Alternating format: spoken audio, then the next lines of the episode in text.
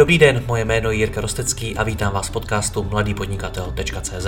Od roku 2015 vám každý týden přináším nové rozhovory o podnikání, osobním rozvoji a marketingu. Všechny najdete nejen zde jako audio, ale i jako video na webu www.mladýpodnikatel.cz. Pokračovat v mé tvorbě mohu i díky partnerům. Jedním z nich je i největší český prodejce nových regálů bazarovéregály.cz s nabídkou až 30 tisíc nových regálů skladem a i hned k odběru v Brně. Umí najít řešení pro vybavení skladu velkého e-shopu i malé firmy. bazarovéregály.cz Nové regály za bazarové ceny. Děkuji vám za váš čas a neváhejte mi napsat na jiry případně na Facebooku. Užijte si poslech. Dobrý den, Tomáš Raška je zakladatelem a majoritním vlastníkem investiční skupiny Natland, která drží podíl například v Zutu, ale i v desítkách dalších firm a developerských projektů.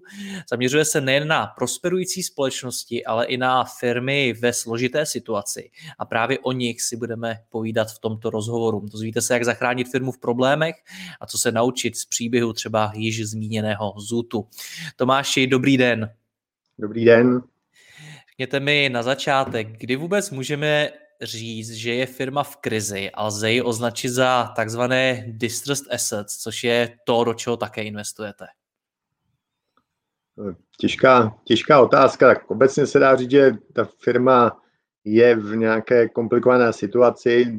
Otázka je, otázka, jak, jak hodnotíme krizi to je hodně subjektivní a, a skutečně záleží na člověk od člověka. A obecně je to něco, kdy ta, kdy ta firma, projekt uh, nenaplňuje ty očekávání, s kterými se do toho vstupovalo, s kterými se do toho možná investovali prostředky, vázal čas, kapacita, tak já bych to klidně sobecnil takovýmhle způsobem.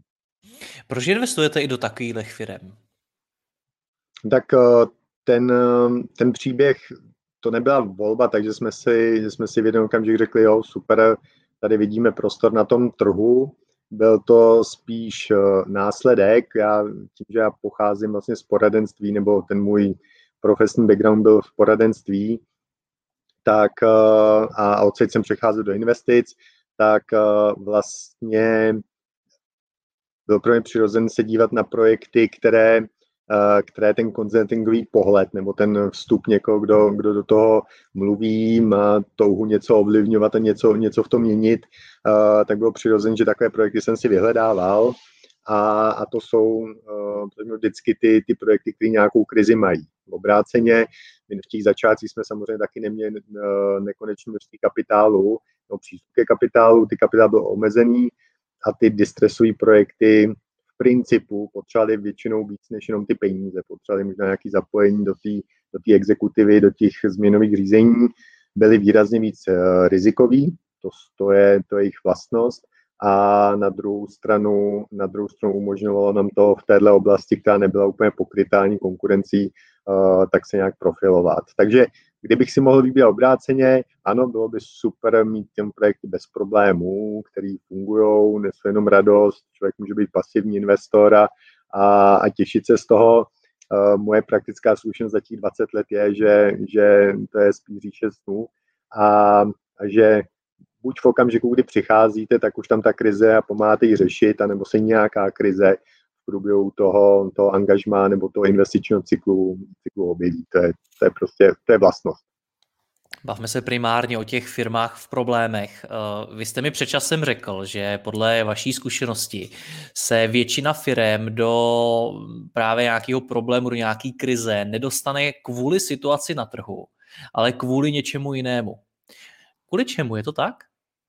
No, uh, ono, ono obecně, když si řekne firma krize, tak já si mám pocit, že tam je, tam je velká vazba, nebo většina lidí to vnímá tak, že, že to znamená, já nevím, firma přišla o peníze, nemá bankovní financování, uh, že to je skoková záležitost, prostě v jeden okamžik se něco takového stalo, většinou za to může někdo jiný a, a většinou jsou to finanční problémy. Já statistiky za ty, za ty léta uh, vidím a samotnou mě to překvapilo, když jsme se na to, když jsme se na to dívali, že určitě víc než 50%. Já si myslím, 65 až 60% těch caseů, který my říkáme jako distress assets, vlastně jako vznikalo skutečně z, z jiného důvodu a to, že to na konci skončí tím finančním problémem, nějakou složitou finanční situací, může být kolikrát důsledek nebo následek, následek té, toho prvotního problému. A často, často jsou to paradoxně spory mezi společníky, spory mezi akcionáři. Uh, v tuhle chvíli kdy je tady tam mezigenerační výměna, první po revoluční významná, tak jsou to kolikrát i ty nepovedené mezigenerační výměny, což, eh, což, eh, což, je, což je relativně, relativně častý a samozřejmě víc je ta ekonomika globálnější a spojená a, a to obchodování na těch globálních trzích, tak samozřejmě ty, ty, ty rizika, které můžou přicházet uh, z nějakého geopolitického, geopolitické situace, tak, eh, tak rostou. To znamená, že se to samozřejmě v čase, eh, v čase vyvíjí, ale, ale jak říkám, já si myslím, že ten počátek velmi často je prostě v něčem jiným, než o tom, říkám, teď najednou nemáme peníze a, a, a řešením je třeba šetřit, jo? Nebo, nebo se nad někoho, kdo nám peníze dá. My se o tom bavíme rok poté, co nám tady zuří pandemie koronaviru a spousta firm se dostala do problému, tak platí tohleto tvrzení, že většina firm se do problému dostane z jiných důvodů, než je ta samotná situace na trhu i dneska? Tak ten, ten COVID je něco, něco unikátního. To, to je vlastně třeba říct a, a a, a sám to vidím, no, že, že máte takový, ty, si dělám takovou, takový to hodnocení roku vždycky na konci nějakého předchozího, takže si pamatuju ten konec roku 2019 a jsem si říkal, jo, to byl jako náročný rok, tam bylo jako spousta věcí, tak doufám, že ten příští rok bude klidnější a si projel, kdybych já v prosinci 2019 viděl, viděl nebo registroval to, co přijde ve 2020 do 2021, tak nevím, tak bych asi týden slavil a říkal si, ten 2019 byla, byla pohodička a klid. Uh, vlastně, vlastně já si myslím, že, že obecně lidé, podnikatelé, investoři, jak si, tak si dovedou nějakým, nějakým standardizovaným stavu nebo standardním modelu fungování zvyknout skoro na všechno, nebo vlastně se tomu přizpůsobit. Někdo lépe, někdo hůř, tam jsou ty příležitosti pro ty adaptabilní, který, který ten, tu změnu toho fungování trhu dovedou dobře zachytit. Ta situace teď je komplikovanější v tom, že ona překresluje nějaké jako standardy biznesový, který jsme teď třeba dlouho měli a, a je vlastně překvapením od, té politické garnitury přes uh, makroekonomiku, přes ty, přes ty běžný problémy jako takový, zavřená ekonomika, zavřené hranice, uh, lockdowny a, a spol. A, najdete výrazně víc oborů, uh, který jsou tím dočen samozřejmě negativně. No, ještě ve 2019 řada konferencí, kdy vám na žebříčku těch top vypadával hotelový biznis v Praze. Super. Vypadávali vám z toho jako stabilní a bezpečný uh, výnosové nemovitosti, obchodní parky v regionech, uh, v, ve, v, v hlavním městě, kanceláře, Ačkové budovy, open spacey. To bylo, to bylo přece špička, u kterého yieldy yieldy byly na historických minimech. A děláme jenom rok, což je vlastně nic, je to strašně jako krátká doba a vy překreslete model, kdy, kdy, kdy všechny tyhle věci jsou, jsou jinak a těch návazností a, a, a, a těch vzájemných vztahů, který ovlivní zase jeden biznis, ovlivňuje další biznis, uh, je, je hrozně moc za hrozně krátkou dobu. To znamená, uh, to znamená, tahle situace z mého pohledu je jako hrozně složitě popsatelná uh, a nějaký, nějak si ji zařadit. Obecně samozřejmě tahle situace některým sektorům extrémně pomohla, podpořila. Ten, kdo byl adaptabilnější a rychlejší, tak, uh, tak může být tuhle tu chvilku, chvilku králem. Uh, takže není to samozřejmě, není to samozřejmě jenom negativní, některý sektor je to, je to fajn, ale já se zdrám hodnotit tu, tu, tu covidáckou krizi jako takovou uh, z toho pohledu dneska. Jo, já, já, já vlastně na to ten názor, na to ten názor ještě to úplně nevadí. nemám. To nevadí, nicméně říkal jste, že se přepisují určité standardy, na které jsme byli zvyklí. Mm-hmm. Tak uh, vrátíme se zpátky? Vrátíme se k těm standardům, až ta krize pomine? Mm, já si myslím, že ta doba bude jiná. Jo.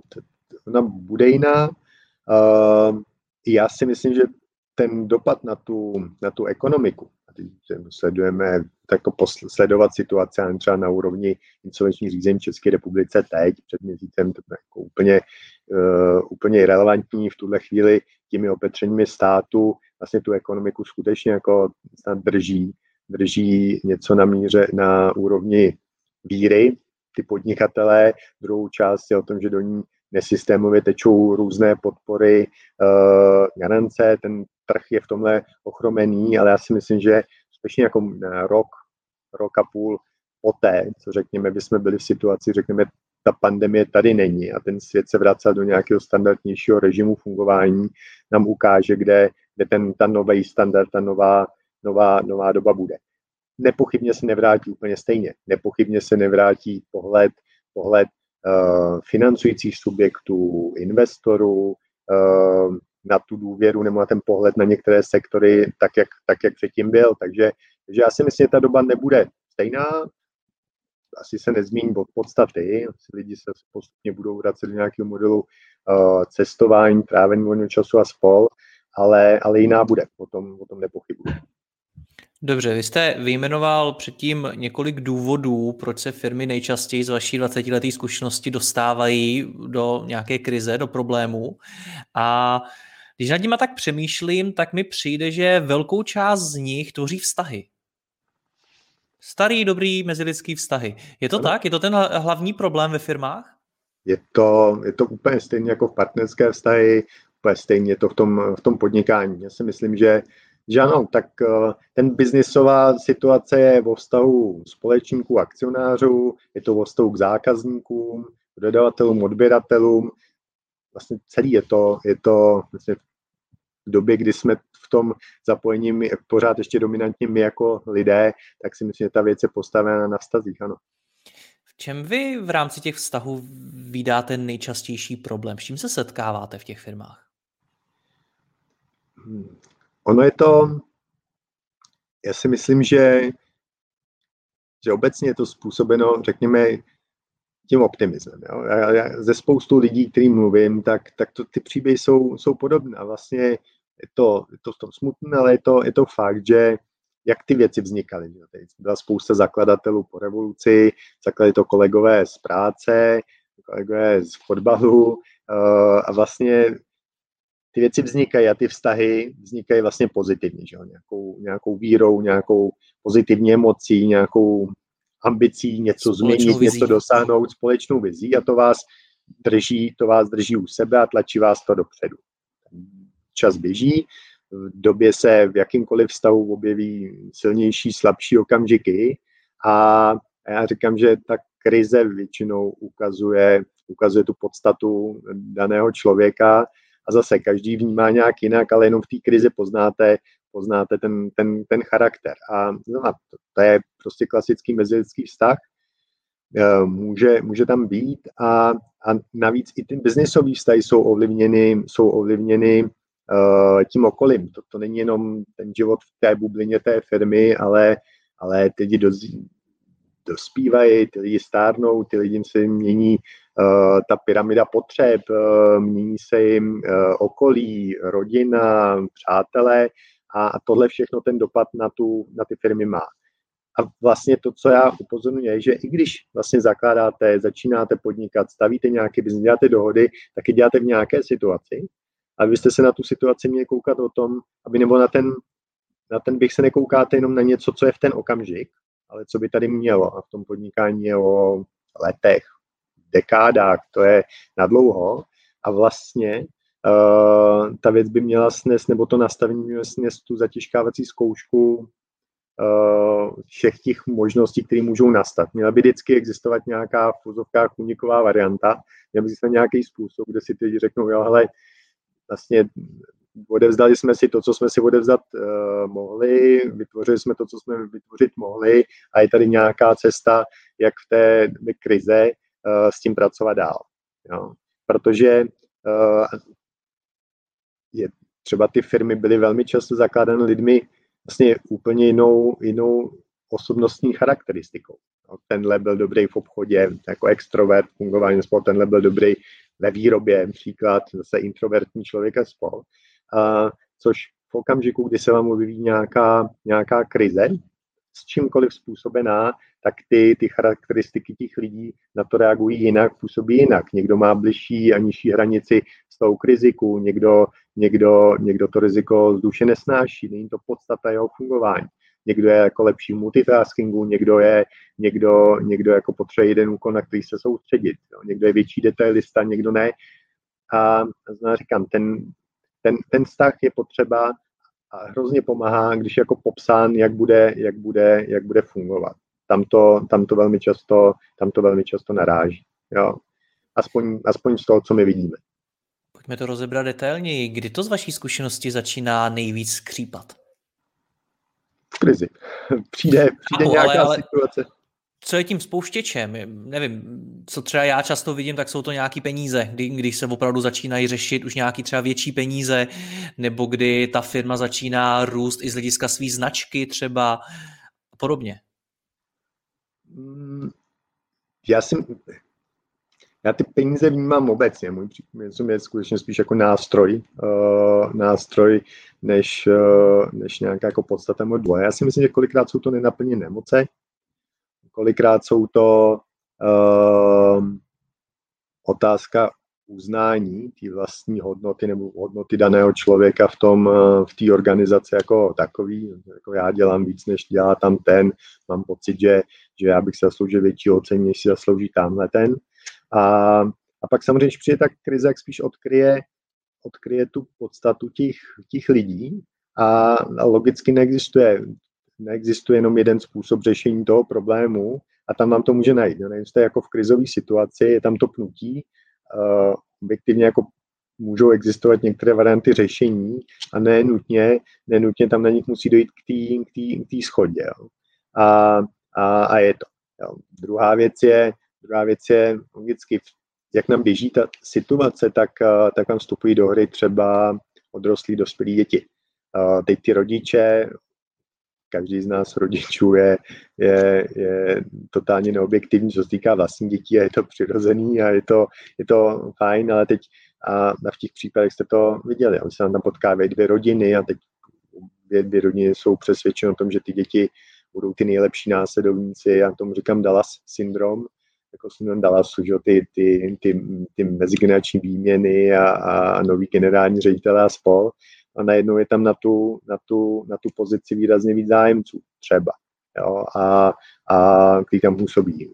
Často jsou to, jsou to tlaky a nenaplním představy, jo, kdy ty rodiče si představují, že děti, děti uh, budou ty optimální noví šéfové a ty děti třeba vůbec tu ambici nemají na druhou stranu to tím rodičům nejsou schopní anebo nechtějí v rámci nějakých dobrých vztahů v rodině jako říct, nebo nejsou schopní to tím rodičům, rodičům říct a zase přijde se na to až v okamžiku, kdy se to, to odkryje a ten problém už prostě hoří. No většinou ty problémy, dokud to doutná, tak si to nikdo moc neregistruje, mávne rukou a, a jde se dál, kde jsou jenom takový ty projevy toho rizika ve chvíli, kdy to prostě bouchne ten sklad no, nebo tam, tam zahoří ten, ten ostrý plamen, tak, tak často už bývá pozdě. Vy jste řekl, že v té firmě mohou být eh, třeba u jednoho z těch společníků nenaplněné emoce.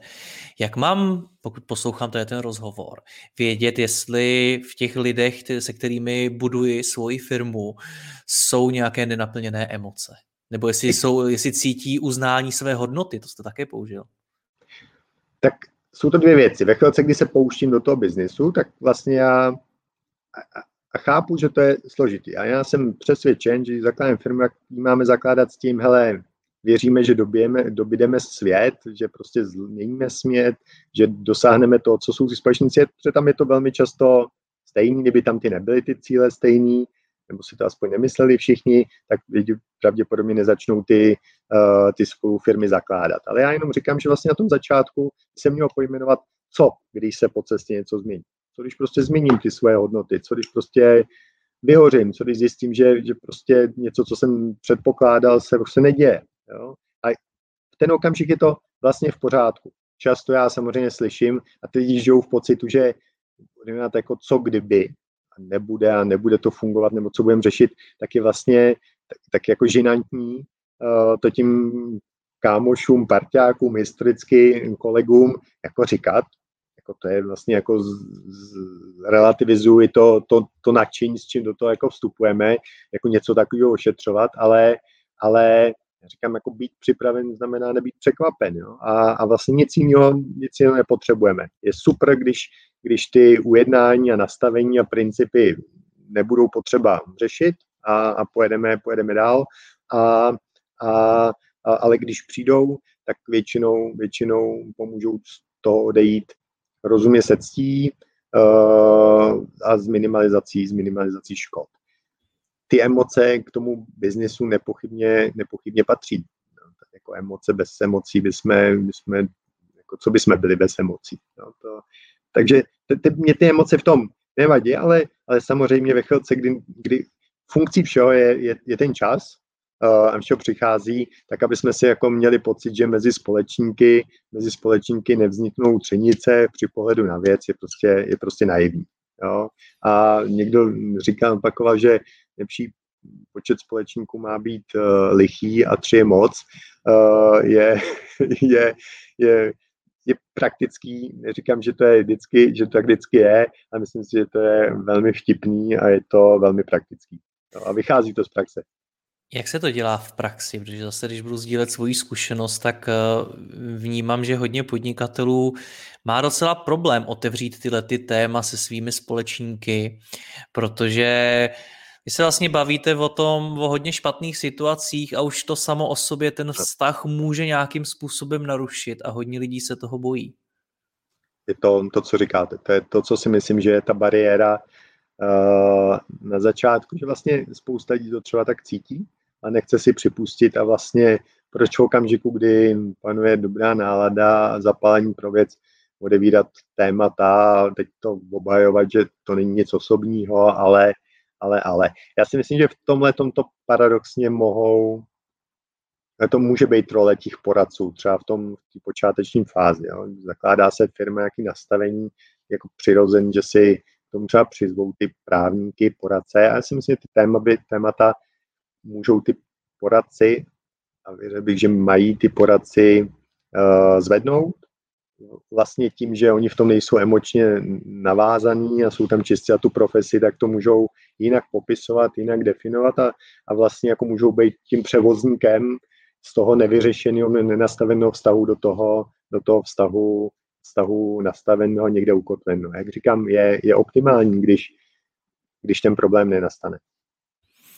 Tak jste řekl, že ten vztah by měl být nějakým způsobem popsán a měl by být popsán jeho vývoj třeba do budoucna. Jak se tohle to dělá? Bavíme se tady skutečně o nějaký smlouvě nebo se bavíme o něčem jiném? Hmm, tak um, v řadě, v řadě těch případů vznikají um, nějaká uh, dohody akcionářů, akcionářské smlouvy, které ty, ty věci nějak popisují. Já si vlastně myslím, že a byl bych vlastně spokojen, že, že i kdyby to bylo o tom, že si to lidi napíšou mezi sebou jako nějakou jako nepojmenovanou smlouvu, nebo ji nemusím říkat ani, ani na smlouva. Já si myslím, že ve chvíli, kdy si pojmenujete ty principy, podle kterých chcete v době eh, růstu i v době poklizu, krize, jak postupovat a co jsou principy nastavení mezi lidmi, tak já věřím o tom, že, že jí to pomáhá. Takže v ten okamžik to, to, to nějak pojmenujete a já věřím, že, že nenutně všechno musí mít formu psaný smlouvy, desetkrát orazítkovaný s 15 svědkama, abych se pak něčeho dosoudil. To podle mě není podstata. Ale pojmenovat to, otevřít to a nadefinovat si z mého pohledu už je, je dobrý krok a byl bych optimista, kdyby tohle vždycky existovalo. Napadá vás ještě něco z hlediska vztahu mezi podnikateli, co třeba vidíte eh, z vlastní zkušenosti a stojí to za zmínění? Já velmi často vidím, a myslím si, že to je velký problém, že ty lidi, lidi a ty podnikatelé velmi často zaměňují tu pozici investora, vlastníka s tou manažerskou schopností. No, taky to, čím větší akcionář nebo čím větší investor, uh, tím větší manažer bych měl být, tak to samozřejmě je totální omyl. Ale velmi často to najdete. No. Tady, tady, tady, Jakože, pardon, že vám do toho skočím jinými slovy, že výše toho obchodního podílu určuje, jak moc bych měl pracovat, tak to myslíte? Nebo v jakou pozici bych měl mít. Jo? Že hmm. nevidím žádný důvod a žádnou vazbu. Nějak mi nekoreluje o tom, že jsem zásadní investor, tak bych kvůli tomu měl být předseda představenstva. No, nebo že bych z toho měl být generální ředitel nebo ředitel obecně. Že si myslím, že, že tohle to velmi často nastává, uh, což je samozřejmě jako špatně. A tu v tom manažerském té exekutivě bych si měl hledat člověka pro ty jeho odborné schopnosti a ne pro tu, pro tu akcionářskou nebo vlivovou, vlivovou pozici, to je, to je v praxi ušetřitelné úplně, úplně, úplně jinak, ale nestává se to, nestává se to často. Velmi často se to, to právě to koreluje mezi sebou a, a to považuji za, za, za chybu. Jo. Protože to být dobrý investor, akcionář, který je schopný klát otázky, sledovat, challengeovat, směřovat někam. Ten management je, je úplně jiná disciplína, než, než ta schopnost uh, řídit a vec nějaký, nějaký úsek nebo být ten, ten lídr z té exekutivní polohy v dané firmě. Já se zase vrátím k tomu, o čem jsme se spolu povídali eh, mimo kameru před časem, tak eh, jste mi řekl, že vedle těch vztahů jsou častou příčinou problémů ve firmách i ty finance. Jak se to myslel? Co, co ty firmy z hlediska financí dělají špatně, že to bublá a jednoho dne to bouchne? Tak, um, tak finance vlastně jakékoliv, to jak u toho motoru, jo, jako u toho auta, tak že ho nebudu servisovat, když nebudu řešit, nebudu dbát na to, že tamhle to vrže, nebo tamhle to praská, nebo tamhle to špatně startuje, tak jeden okamžik to na konci, po nějaké době to skončí pravděpodobně tím, že sednu do auta, nastartu a nikam neodjedu, anebo, nebo mi to auto zastaví. A, a v té firmě je to, je to podobné. Velká část těch, těch problémů jenom doutná, něco ukazuje, něco naznačuje, ale má nějaký, buď se to dá uh, překonat, nebo se to dá tak jenom registrovat, nebo se to dá nějak sem řešit, typu ten nám půjčí, to tam do toho vrátíme, to tam půjčíme, nebo to tam přineseme, to si omluvíme o tom, že v tom dalším měsíci a dalším roce to bude, to bude lepší. Uh, to znamená, to znamená jako velmi často, když pak začnete cestovat zpátky v tom čase, že se třeba ta firma dostane, dostane do, do problému a třeba do toho formálního procesu insolvenčního, tak velmi často vidíte, uh, kdy, kdy ta firma měla fakticky ty, ty první problémy, kdy vlastně jako splňovala třeba ty formální znaky úpadku. Kdybyste sledovali, sledovali, uh, sledovali třeba ty insolvenční řízení, tak velmi často insolvenční správci, kteří přijdou, tak dělají takzvaný ten, ten test toho úpadku, jako mezeru krytí a spol, jako kdy, kdy ta firma měla závazky po splatnosti déle než nějakou dobu, nějakou, nějak, nějaké množství a musíte zjistit, že ta firma se dostala do insolvence třeba tři roky poté, což formálně splňovala ty znaky a kdy třeba formálně ten management měl, měl sám podat nějaký, nějaký insolvenční návrh a podobně, což jsou strašná, což je strašná doba. Já tam vidím, já tam vidím několik, několik oblastí. Jedna věc je, že možná je to jako vlastností podnikatelů je tom, že spousta nich se naučila nějakou základní jednotu třeba v právu. Mají padat smlouva, co ve smlouvě má být. Společnost má nějaký statutáry, co jsou jejich povinnosti, ale hrozně málo. A je to něco, co ale není ani součástí úplně těch osnov ve školách, hrozně málo se připravuje a ty lidi se sami hrozně málo učí na ty, na ty situace uh, krizový. To zase tak, jako zakládám firmu, kdy budu podnikat, tak se podívám, co můžu, jak můžu a spol, ale vlastně velmi často vůbec nečtu nějakou část, která se týká případného úpadku nebo krize nebo hrozícího úpadku, neodpovědnosti jako fyzické osoby, managementu a, a, a podobně. A to znamená, nevím, jak se v těch situacích chovat, ve chvilce, kdy neznám, jak se v těch situacích mám chovat, co jsou moje povinnosti pro ty situace, tak to prostě jako logicky nedělám a, a na konci můžu být velmi často velmi nepříjemně překvapen. Finance provázejí, nebo tu, ta finanční situace velmi často provází každou krizi v té firmě. Ať jsou, jsou to o tom, že se tam budou dohadovat společníci, kteří tu firmu řídí, tak ano, dřív nebo později se to objeví na tržbách, na vybran marži, na, na, na tom hospodaření. Jo? Ve chvilce, kdy, ve chvilce, kdy tu firmu bude řídit někdo v vozovkách trošku nekompetentní, nebo zase na konci se mi to vždycky v těch financích nějakým způsobem objeví, a, a, ale může to být za, za, hodně, za hodně dlouho. To znamená, finanční problémy je společným bodem, který v nějaké fázi u každý té distresové přijetosti, distresové situace firmy v úpadku najdete. Jenom já říkám, že ne vždy ten finanční problém je na tom počátku, není tím důvodem, ale někdy bývá spíš následkem uh, nějakých jiných chyb, které, které, které se v té dané firmě dějí. Já jsem si úplně vybavil další věc, kterou jste mi tehdy řekl, a to, že snad 70 firm, který za vámi přijdou, tak už jsou dávno po tom okamžiku, kdy se dali zachránit. Slova takhle jste mi to tenkrát řekl. Jo. To je až tak velký procento. Já si myslím, že asi je i větší. Já si fakt myslím, že je to procent je strašně velký. A ono zase vychází z toho, že třeba ty, ty lidé, ty podnikatelé prostě tuhle oblast nějaký krize, nikdo nepředpokládá, nebo nikdo nezačíná podnikat s tím, že to dopadne špatně. Tuhle tu kapitolu prostě, prostě logicky jako nečte. Ale ta, ta znalost téhle oblasti je fakt strašně nízká. A, a přitom ty, ta míra těch zákonných povinností, těch uh, rizik, které nesou v odpovědnosti toho člověka jako fyzické osoby za škody, které jako třeba, třeba uh, vzniknou ostatním věřitelům, to je, to je skutečně přísný.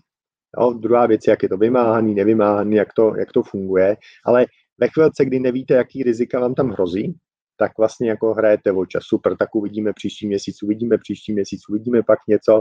A já tomu často říkám čekání na zázrak, že v jeden okamžik vám z toho vypadnou ty uh, fundamentální argumenty, typu už tam jako nevidím, už tam nevidím, už tam nevidím, kdyby ty tržby dosahovaly, co mají dosahovat, nebo jako marže nedosahuje toho, kterou bych tam potřeboval, uh, už jsem něco prošetřil, už se dál prošetřit jako nemůžu, tak se to velmi často přepne do režimu, OK, já bych to případně někomu nechal, prodal a spol, ale objeví se tam takový aspekt, já jsem s ním strávil spoustu let, celý život tady pracuju a stálo mě to tolik a tolik peněz.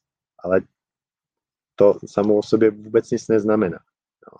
A já velmi rád a na konferencích nebo nějakých školení já říkám, hej, je třeba si uvědomit, že vlastně nula i pro toho vlastníka, investora, nula vlastně není vůbec to nejhorší možné číslo.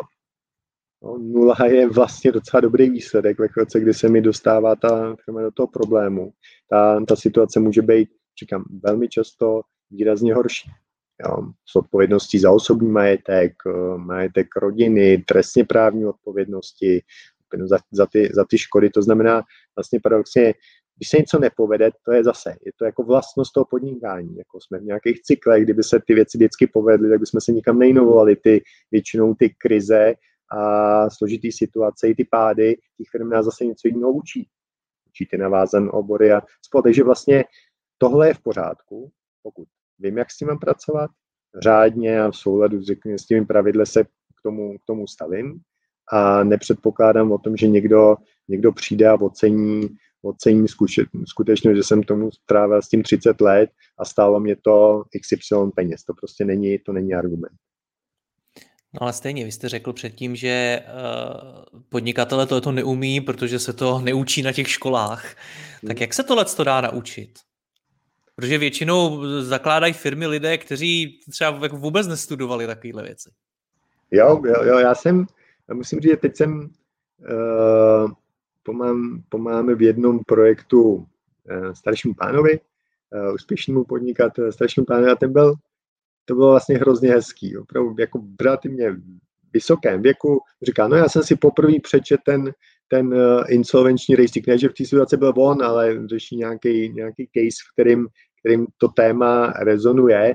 A říká, já jsem si o víkendu přečet ten rejstřík, tam je takových paragrafů, tam je takových věcí, to jsem jiný neviděl. Jo. A já vlastně, já, já rozumím, nebo vlastně dovedu pochopit. A dovedu vidět, že se to děje, protože se to neučí, lidí nemuselo, proč by mě snít, vystudovat právo, ale vlastně, jestli jsem schopný přečíst časopis, tak si nějak obecně jako pročíst ten obchodní zákonník, nebo si pročíst, nebo, nebo mít aspoň někoho, na koho se obrátím. Velká část těch podnikatelů aspoň má přece nějakého právníka, který, který, který by o tom měl mít povědomí, nemusí mít vysoce specializaci, ale stačila by obecná povinnost v tom, že tam mám nějaké povinnosti, podle těch povinností se chovat, tak by vysoce narostlo procento těch podnikatelů, kteří by signalizovali problém výrazně dřív.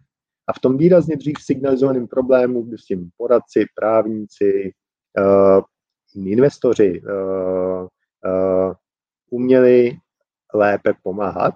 A je opravdu pravda, že je, je pravdou, že 70% minimálně těch caseů, který k nám přijdou na stůl, vlastně přichází fakt pozdě. Jo, to, je, to, je, to je vysoké číslo.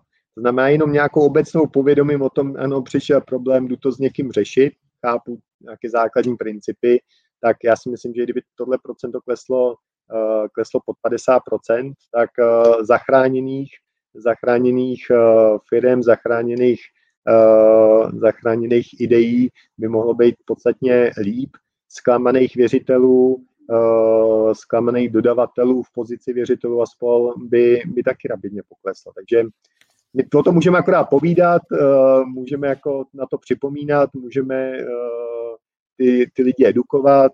Já věřím, že i třeba na Vysoké škole ekonomické, na zemědělské univerzitě v, v Praze, v Českých Budějovicích a registru, že tahle ta oblast těch, těch úpadků nebo krizového řízení tak poměrně roste uh, a ten zájem studentů, uh, já jsem třeba na ekonomce v Praze měl to téma přednášku, byl, byl velký a to je, to je pozitivní.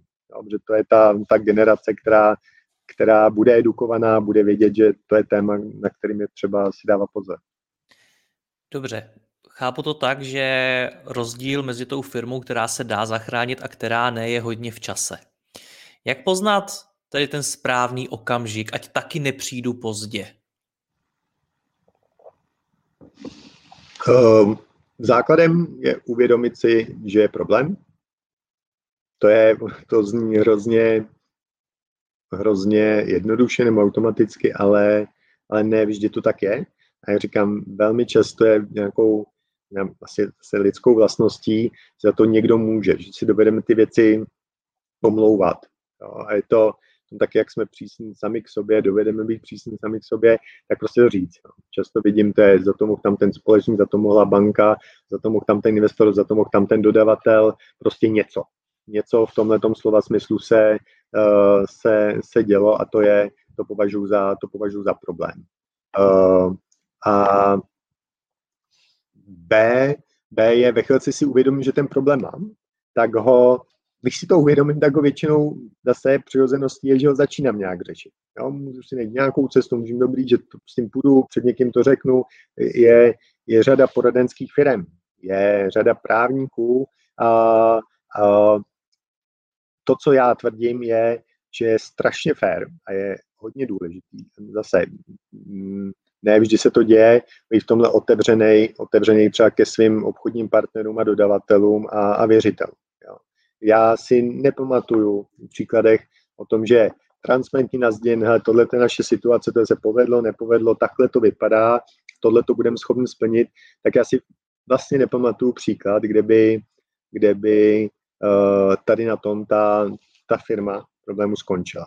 Velmi často je to o tom, že zase může to být o, trošku o tom egu. Není asi příjemný volat někomu, říká, ale my vám nezaplatíme. Já tomu rozumím, ale ten dodavatel si to stejně velmi rychle všimne. Ale když s nima komunikuju, tak já jim dávám tím dalším v tom řetězci, ty druhotní potenciální platební schopnosti. Já dám dalším tím partnerům za prvý signál. Řeším to, sdílím to, dovedu vám říct ty věci autenticky, to znamená, můžete mi věřit, že i v té krizi, uh, v té krizi budu komunikovat a budu hledat řešení. A to důležitý, řada těch firm si s tím potom dovede poradit. Třeba financování pohledávek, že jo. Jako ve chvíli, kdy mi nikdo neřekne, že mi nezaplatí, tak, uh, tak už mám najednou problém s bankou, obráceně bych byl možná schopný sjednat splátkový kalendář, byl bych schopný prodloužit splatnost, byl bych schopný inovovat závazek. Je, je spousta možností, jak. Ale nebývá to častý. To znamená, odprostit se od nějaký jako ega ostatního je problém, je to vlastnost, která není ostudou. Pokud se k tomu dovedu postavit víc, jako chlap, ale to samozřejmě není jenom o, o, o, tom, o tom, jestli jsem chlap nebo žena, ale jako dovedu tu věc říct dopředu a připravit. Pak mám velkou šanci, že se o ty svoje dodavatele, obchodní partnery, s kterými jsem třeba leta fungoval, že se o ně budu moc opřít a to, abych se měl o koho opřít, je zcela zásadní. Jak to, a, a to je to, proč já říkám, že řada těch projektů přichází, nebo těch příležitostí, nebo těch, těch firm v problémech přichází pozdě. Že ona velmi často přichází v situaci, kdy ztratila důvěru dodavatelů nebo odběratelů, ztratila důvěru velmi často těch, těch zaměstnanců. Ve chvíli, kdy nemám ty zaměstnance, nebo ty klíči zaměstnance, vlastně nemám úplně jako ten produkt. A co tam v ten okamžik chcete, chcete zachraňovat? V tu chvilku nejste běžící firma, kde má smysl něco udělat, že máte do čeho nainvestovat. A, takže na to já bych upozornil víc. Uvědomit si problém, sdílet ho s těma, kteří jsou tím nějakým způsobem postižený. A to je jako základní, základní předpoklad k tomu, abych, abych, uh, abych si s tím uměl pomoct. Investorů, lidí, hráčů na trhu, kteří mají nějaké prostředky, to může zajímat, konkurenti, ale i třeba my dodavatelé. Známe příklady, kdy, kdy ve chvilce, kdy ta firma přišla, tak my jsme mu našli partnera vlastně z řad jeho dodavatelů. Dobře, to pro toho dodavatele si spočíval, že dává smysl radši pomoci téhle firmě a udržet si svého zákazníka a přežít s ním dobu, protože mu jako věřili, že ten produkt dává smysl, ale představ si situaci, kdyby to tady odmlčili, nekomunikovali, schválili by si to za nějakého nominálního ředitele, no co by byl výsledek? No, výsledek by bylo mrtvá firma, rozprodej uh, skladových zásob, pokud tam nějaký jsou a, a vlastně likvidace toho, toho biznisu je to jsou dvě základní věci. Vlastně nemusíme mít velký cíle, stačí si plnit takovýhle pár základních uh, principů. Možná mě opravíte, ale ta schopnost poznat ten problém, vůbec uvědomit si, že mám problém, tak je možná na tom celém to nejtěžší, protože z mý zkušenosti podnikatelé jsou často jednak v nějaký provozní slepotě, řadu věcí třeba nevidí, vůbec je neuvědomují, současně jsou hodně vytížení, to znamená, že řeší řadu věcí a něco jim třeba uniká a těch problémů si všimnou, až když začnou opravdu už být hodně velký. Jak se tohle tomu dá předejít? Jak se dá ten problém skutečně najít ještě dřív, než se stane velkým problémem? Mm, já si to, tohle, tohle, tohle je samozřejmě asi příběh od příběhu. Já si vlastně myslím, že, že ty signály uh, ve chvíli, kdy nějakou dobu, nebo v tom jste expert, se člověk, který tu firmu založil, já jsem přesvědčen o tom, že vy to cítíte. Že tam spoustu věcí nemusíte vidět, nemusí to být exaktně jedna číslech, ale vy něco, vy to, vy to cítíte, kdy komunikuje se svými obchodními partnery a spol. Vy nemusíte být schopný možná načíst a to je, jako, to je ta role uh, těch externích um, třeba poradců nebo partnerů pro ty situace, umět proto najít optimální řešení, to je, to, to je separátní odbornost a separátní disciplína, ale ale to, že někde ten problém je, tak vy, uh, tak vy vidíte. Tady si myslím, že tady si myslím, že ten problém úplně, úplně nebude. Já si, já si jenom myslím, že, že v jeden okamžik je, je to spíš o tom, že ty lidé víc čekají o tom, že se to nějak vyřeší samo. Že to ten čas nějak to vyřeší a něco se stane a, a někdo jako přijde a, ten princ na bílém koni a dá za to jako spoustu peněz. Tam se, tam, tam já si myslím, že to, že to naráží, že se to dostane z takového, z toho jako faktického řešení situace do, takového, do toho modelu, do toho modelu jako doufání a, a v tom, jako v tom doufání samozřejmě vám relativně dobře, že si projektujete ten, ten, že to dobře dopadne a vlastně tam je vám docela dobře. Jo, ale ale do toho biznesu, do toho racionálního reálného biznesu tohle, tohle prostě nepatří. Ale na druhou stranu já to z psychologického hlediska těch lidí, tím zatížených, vlastně jako chápu. Co ten zud? Ten byl do jaké míry racionální? No, No. uh, mm, uh, ta, ta fáze nebo to rozhodování v daném čase, v daném místě, v dané situaci, si myslím, že a objektivně to je moje dítě, takže, takže s disclaimerem o otázce jako subjektivity, objektivity může být polemika, ale mám pocit, že racionální byl toho, co jsme mohli v ten daný okamžik vidět. To, že, to, že v průběhu toho procesu tady se nějak změnila situace na trhu eh, z pohledu konkurence a to, že my jsme vlastně se Zůtem vycházeli z reorganizace, která proběhla velmi rychle a velmi, myslím, že slušně, korektně a kvalitně, na to jsem na tuhle tu část jsem pišný, uh, tak vlastně jsme vylezli z insolvence a skočili jsme si do, do covidu a do prvního lockdownu, no, což, což, uh, což je takový to, jak jako rád říkám, jak vezete toho pacienta z ára, on vám po cestě třikrát spadne. No. To, to, je, to, je, to je prostě jako něco, co, co neplánujete, nevidíte a ten fashion obecně nepochybně uh, něco, čeho se dovedete vzdát, tak jestli máte lockdown a máte být doma, tak v Americe vám jako o stovky procent rostou prodeje teplákových souprav, v Evropě pravděpodobně taky, ale asi nepotřebujete úplně nový šaty, nepotřebujete oblek, nepotřebujete věci do práce, tomu, protože jste doma. Tomu rozumím, tomu, ale co se tedy stalo, že se dostal Zud do problému? Jaký byl teda jeho příběh? Uh, on, tady je v, tom mediálním prostředí, si na tom přečte, každý, každý tomu rozumí, každý přesně ví, kde ten problém byl. Uh, já si myslím, že, že je vždycky potřeba se dívat na tu situaci v daném čase, kdy ty, ty věci vznikají. Já, si, já jsem paradoxně velmi smířlivý z pohledu toho, jak ta věc probíhala. No jasně, a znova se vracíme k tomu, ta firma skončila v insolvenci, nějak si pořádat věřiteli, to podnikatelské riziko je prostě rizikem, které tam je z pohledu věřitelů ostatního. To znamená, já ho neomlouvám, je mi to samozřejmě velmi často líto, nebo vždycky je mi to líto, protože se dotkne každého jednoho, jednoho člověka jeho životního příběhu. Ale to to patřilo a pokud je toto, ten úpadek proveden korektně, tak já pro něj mám pochopení.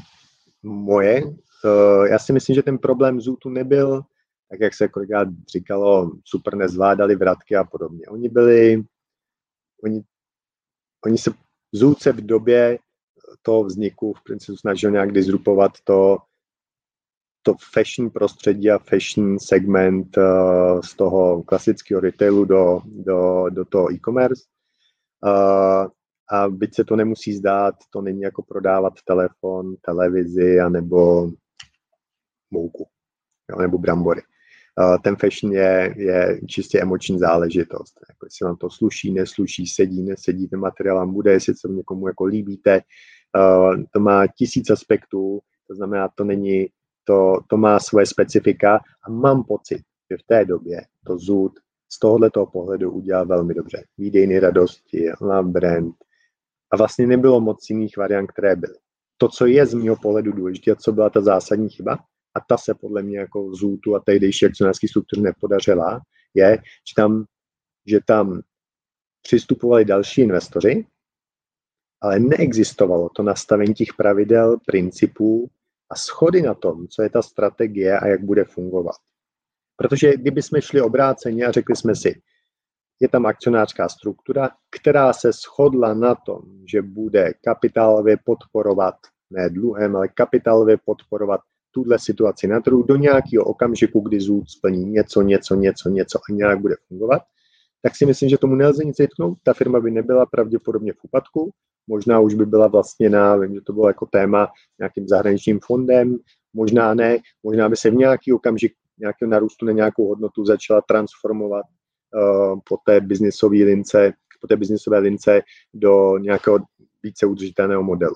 Ale my optikou dnešní doby hodnotíme jeho ekonomický, uh, ekonomickou výkonnost v té době, ale já mám pocit, že v době, kdy ZUS vznikal, tak ta strategie byla úplně jiná. Byla narůst na trhu, disrupovat ten klasický retailový model o tom, že si můžu fashion nakoupit i onlineově, můžu se ho někde vyzkoušet, mám tam tu kombinaci online offline nebo retailu a a ty onlineové části. A muselo to být zvědomím o tom, že to, že to ekonomicky, že to ekonomicky nemůže být break-even, že to prostě nemůže být uh, ekonomicky udržitelný model. A to nemusí být špatně, pokud se ty akcionáři shodnou na tom, že tuhle věc financují vlastními zdroji. Takže to taky selhalo na těch vztazích, o kterých jsme se bavili. Já jsem si s tím naprosto jistý a z toho, že už o tom něco vím a něco jsem tam viděl, tak bych já dovedl naprosto přesně říct, kde to bylo neschodou, nepojmenováním těch cílů, ambicí a pravidel těch jednotlivých akcionářů. A já jsem paradoxně přesvědčen, že tohle byl začátek konce toho zůtu, protože ve chvíli, kdy se to tady začalo komplikovat, přijít, dohadovat a spol, tak ten, ten zůd v té své najeté trajektorii principu začal ztrácet dech, který se bytostně propsal do té ekonomické situaci, z které nebylo možné ho, ho zachraňovat. Jo.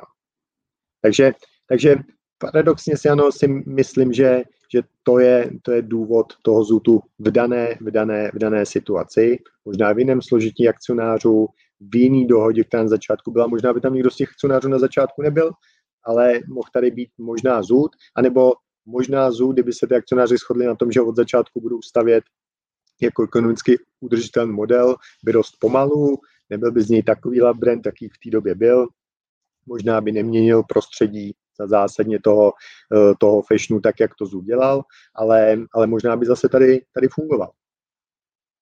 To znamená, že si z příběhu Zůtu my ostatní můžeme vzít jaké ponaučení? Správně si definovat cíle?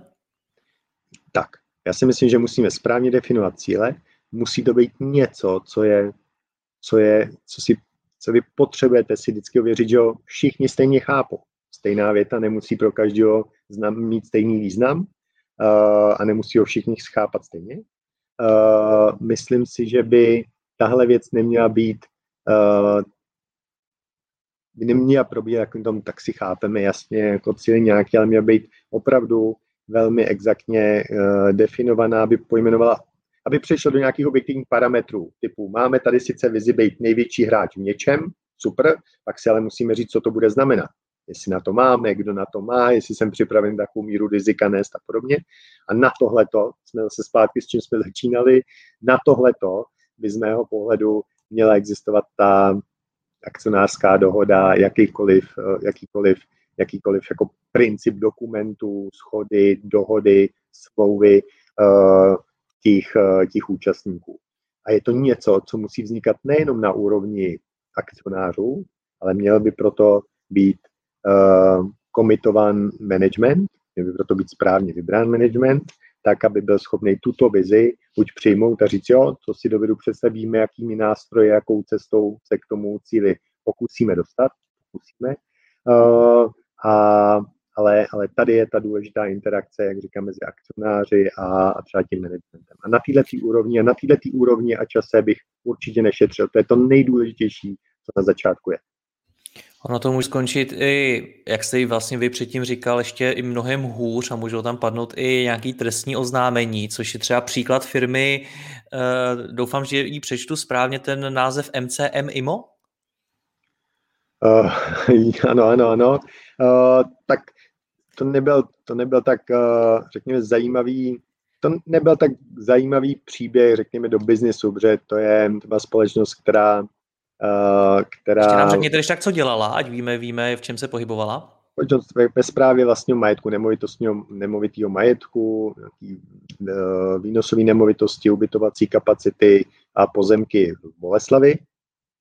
A uh, to je, to znamená, to, to, to není tak známý, to není tak známý jako Zůd, ale zase ta firma, ta firma uh, skončila, skončila v insolvenci, uh, skončila tam proto, že prostě nenaplňovala svůj obchodní plán, nebyla schopná splácet své závazky, zejména vůči, zejména vůči, vůči bankám. A i to, to řešení té finanční situace vedlo k tomu, že tam, že tam probíhaly nějaké, nějaká trestní oznámení od, od uh, těch věřitelů, který následně musel správce a policie, policie řešit. A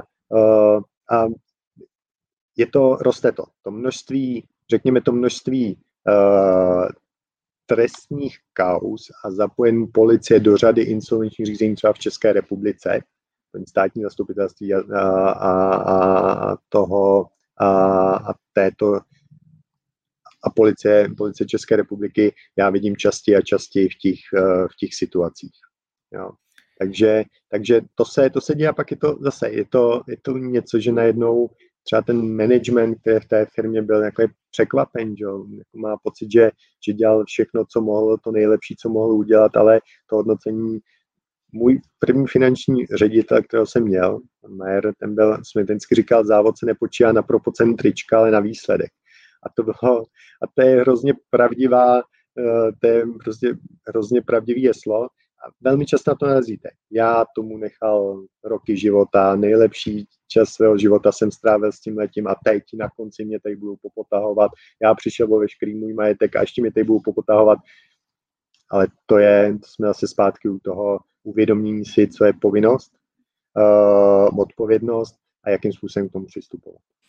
Co ta firma MCM IMO měla udělat jinak? Jaký je z ní po naučení pro nás ostatní? Uh, zase, zase, jsme, zase jsme u času. Myslím, že ta firma uh, měla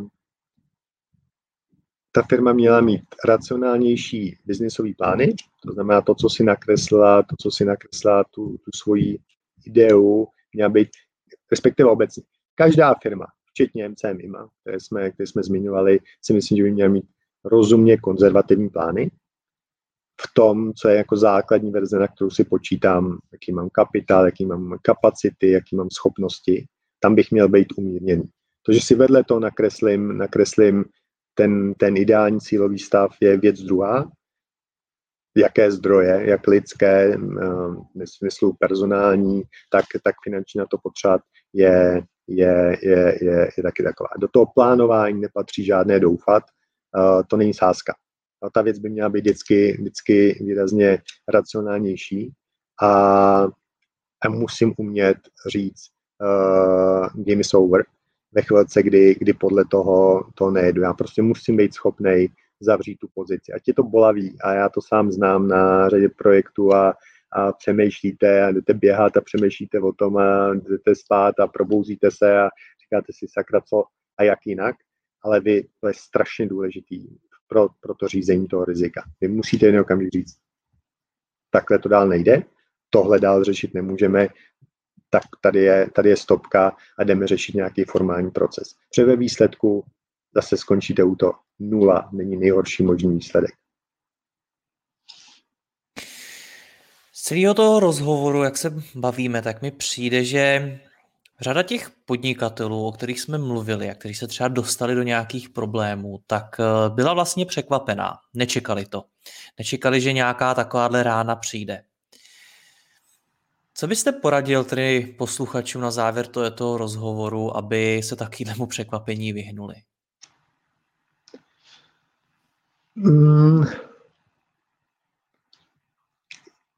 Já, já si pravdě myslím, že, že nám ta situace, obecně situace globálního světa, internetu, informací, přístupu k informacím, nám to může zjednodušovat. Je, je fakt, že velká část věcí vlastně byla vyzkoušená, někdo si je prošel, někdo je viděl, uh, někdo je zažil, něco je vyzkoušel a já si myslím, že si obecně nemáme myslet, že jsme, že jsme jako nutně ve všem výjimeční. Můžeme mít výjimečný produkt, jasně, můžeme mít výjimeční cíle, je to v pořádku, výjimečný ide, je to jako super.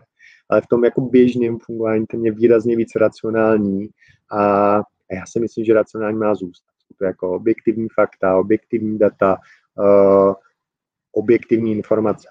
Takže já bych říkal, že vlastně jako sledovat okolí, sledovat ty trendy, sledovat ty příběhy, uh, které se dějí, ať už je to u nás nebo ve světě.